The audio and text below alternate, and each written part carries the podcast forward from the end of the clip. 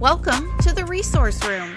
I'm Amanda, the blogger and TPTer behind the Primary Gal.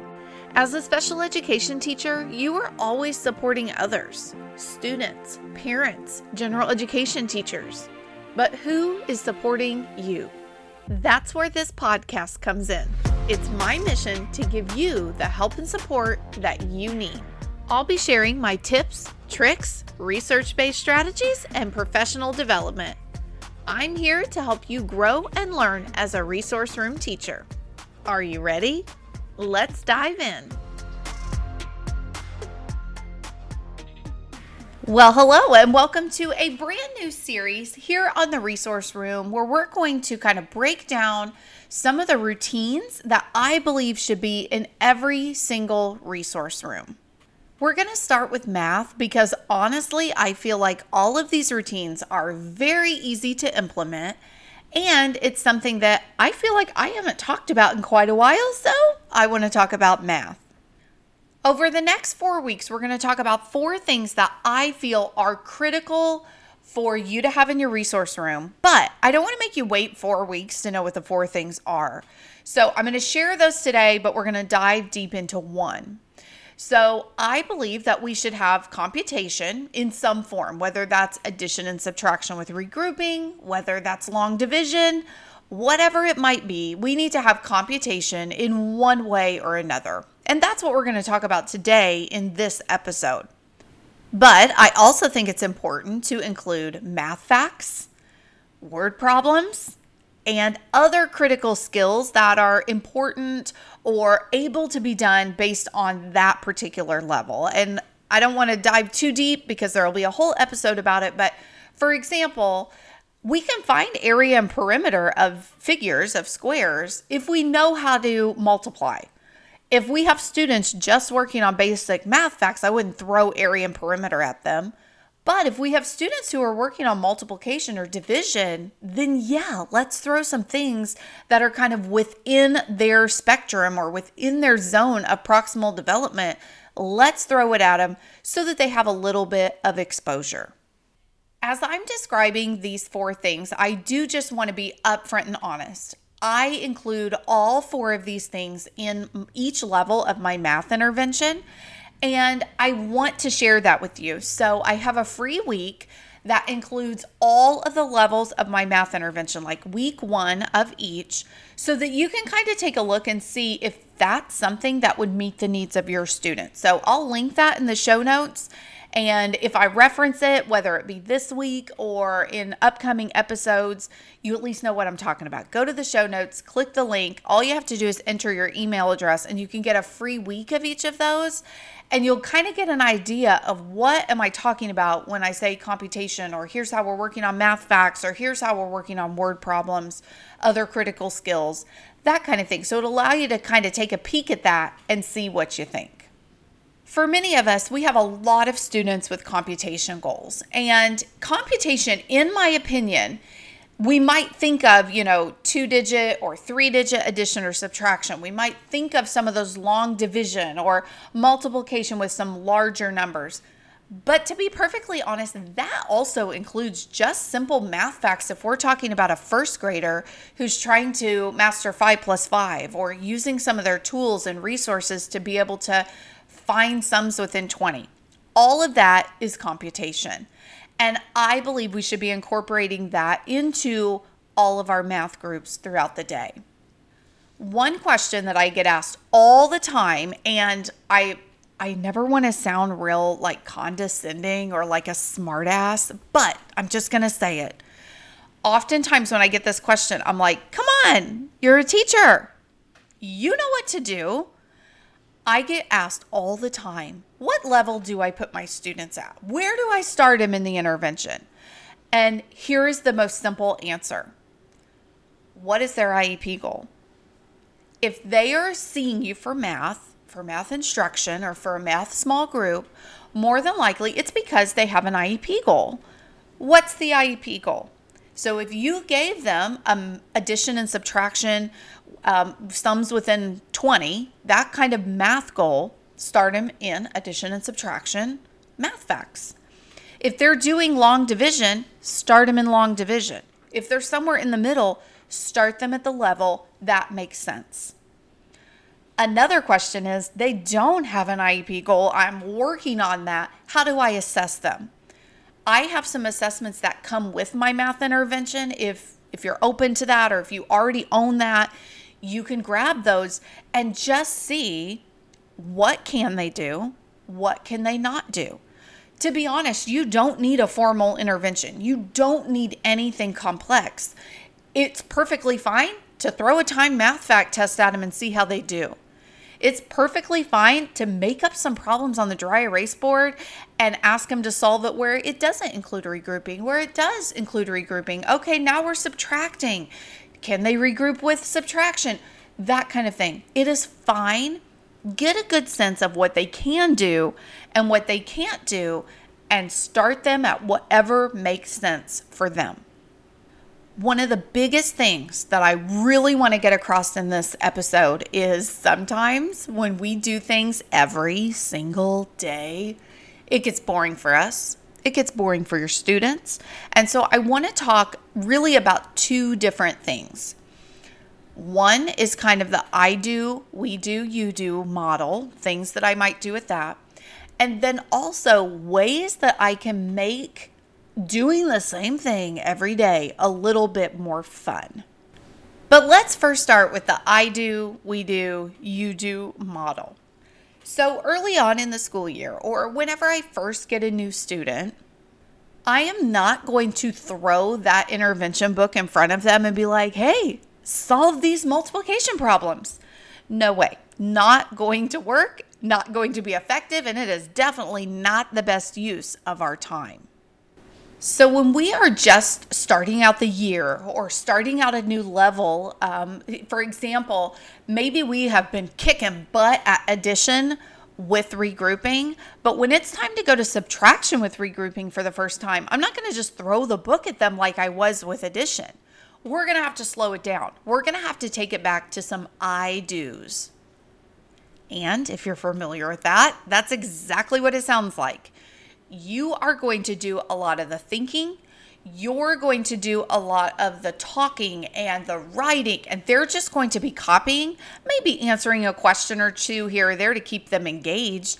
But overall, you're doing the hard work, almost as if think of it as being a classroom teacher and you're teaching math lesson one today or unit one, lesson three today that's what you're doing. You are showing them, you're modeling that. Maybe you're getting out some manipulatives, maybe you're using your hundreds chart. You're showing them each and every step, and it's all on you. Yeah, you might ask them to write down something here or there, go through the motions with you, but initially it needs to be all about you. Depending on my group, that might happen for two days. That might happen for two weeks. We might be like that for a month we'll stay in that phase as long as it's needed. Sometimes, even maybe my first four or five or six problems might be an I do, and then we might switch over to a we do.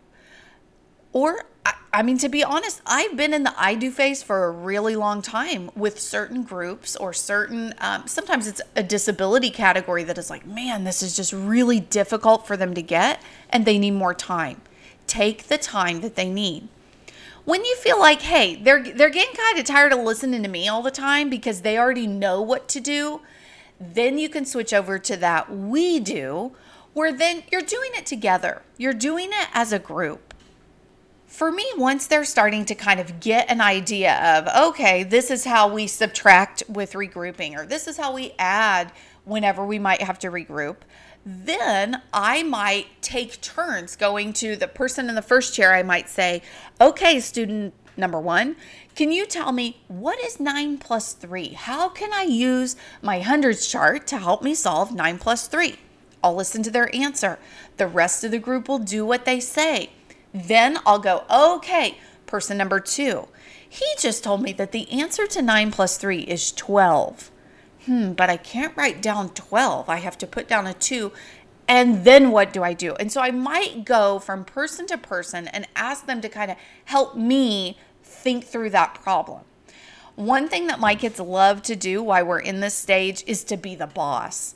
And so I will pick that student, you know, student number one, it's their turn. So they're going to be the boss. They're going to tell the students what to do with their hundreds chart.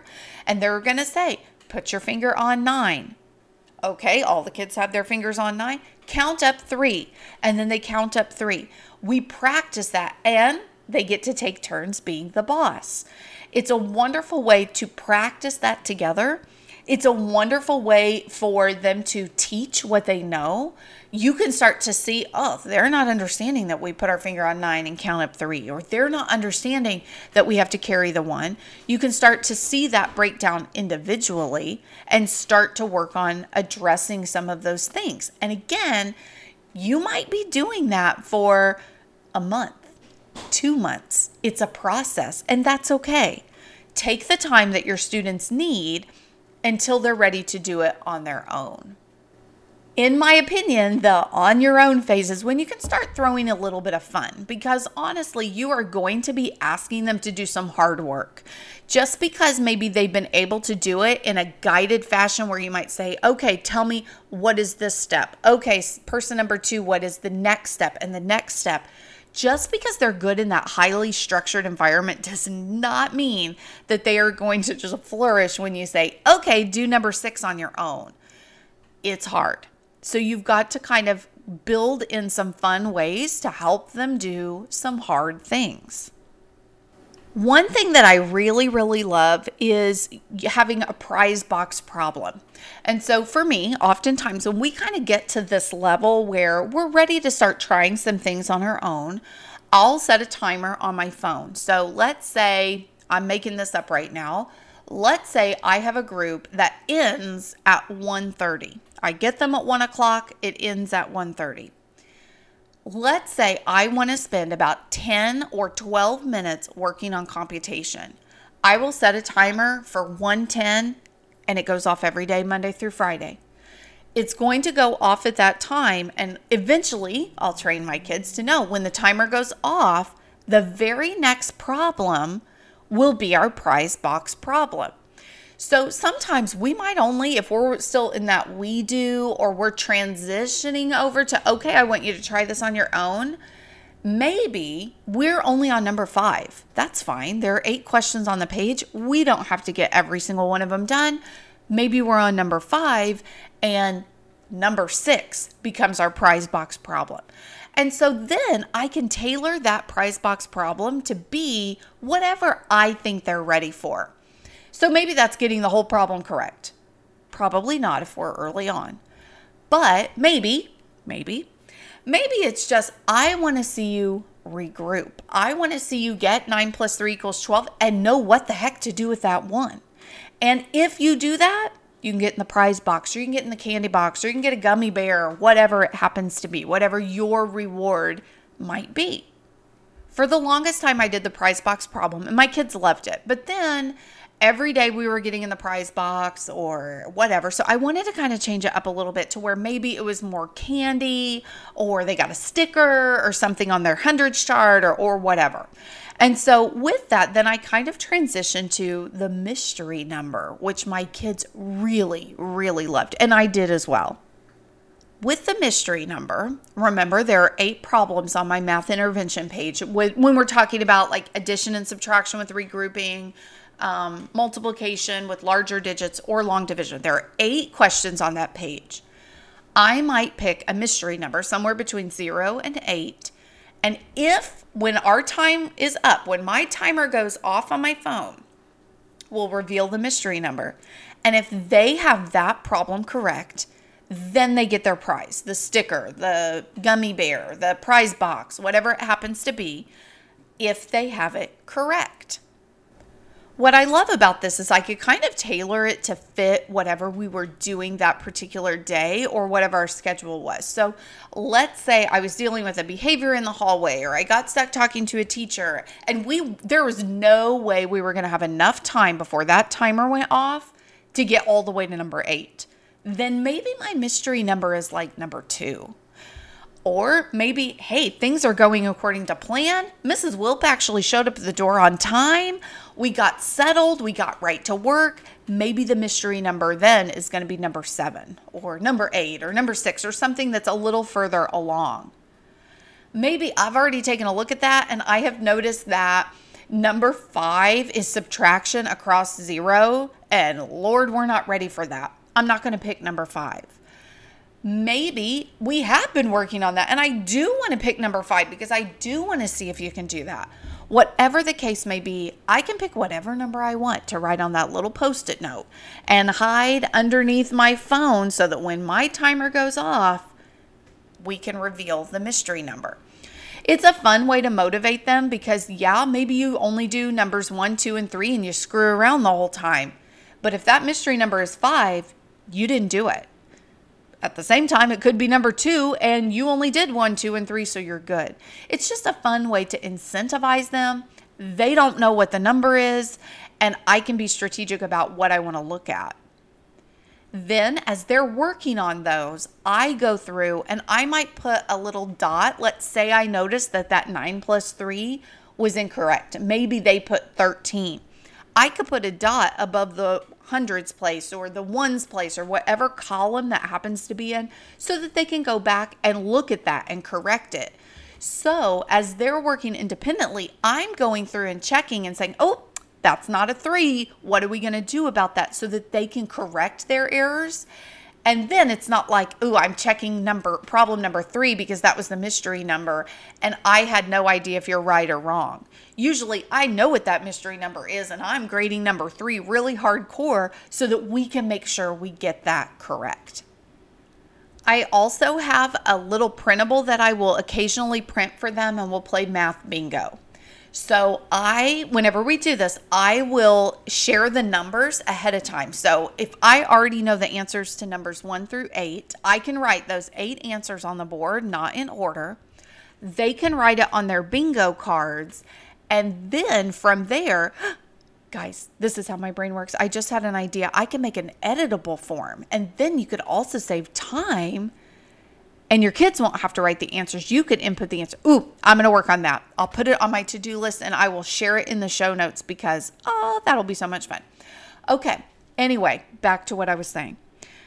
Before this idea that I just had, I would write the answers on the board and they would create their own bingo board. But in my aha moment, I realized I can make the board editable and you could type in the answers ahead of time, print off the bulletin or the the bingo board with that, as they solve number one, they can X out the answer. If their answer isn't on the page, then they did something incorrect and they can go back and self check a little bit and be like, oh man, you know, I had a three here, but it should have been a two, whatever that might be.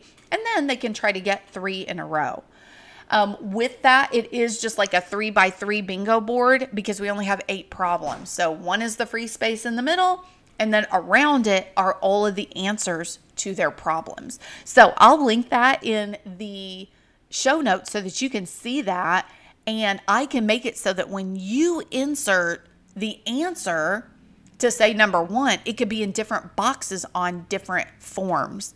Ooh, okay. Anyway, back to what we're doing here. So you could do a prize box problem, you could do a mystery number, or you could do math bingo.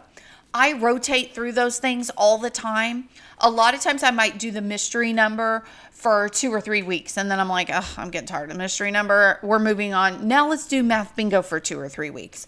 Ugh, I'm getting tired of math bingo. Let's go to whatever. And over the course of the year, you've thrown all of them at them.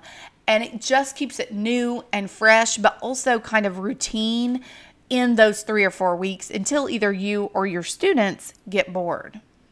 In each of these episodes, before I wrap it up, I want to talk a little bit about how we can progress monitor these goals in what you're doing every single day.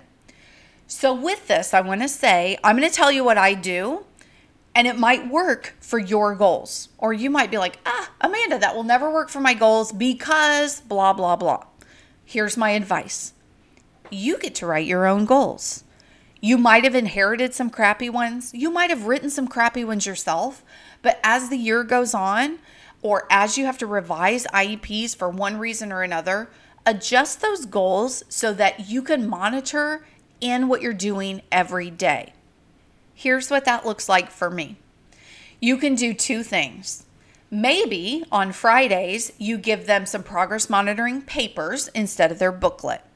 And with that, you can say, okay, guys, this is what I did with my kids for a long time. There would be 10 questions that might be addition or 10 questions that might be subtraction. And if my students had a goal that was written as five addition and five subtraction with or without regrouping or whatever, I'd give them that paper with the 10 problems and I would ask them to choose whatever five they want. I don't care. That is one way that you could progress monitor. You could give them something that is different on Fridays as more of a formal assessment. But remember, I want us to be thinking about how can you do this so routinely that you don't have to stop what you're doing to progress monitor. You can literally collect data any day of the week, anytime. So for me, if I have goals of subtraction with regrouping, when we're working on our book, Subtraction with Regrouping, I'm going to have a day where I do not help them.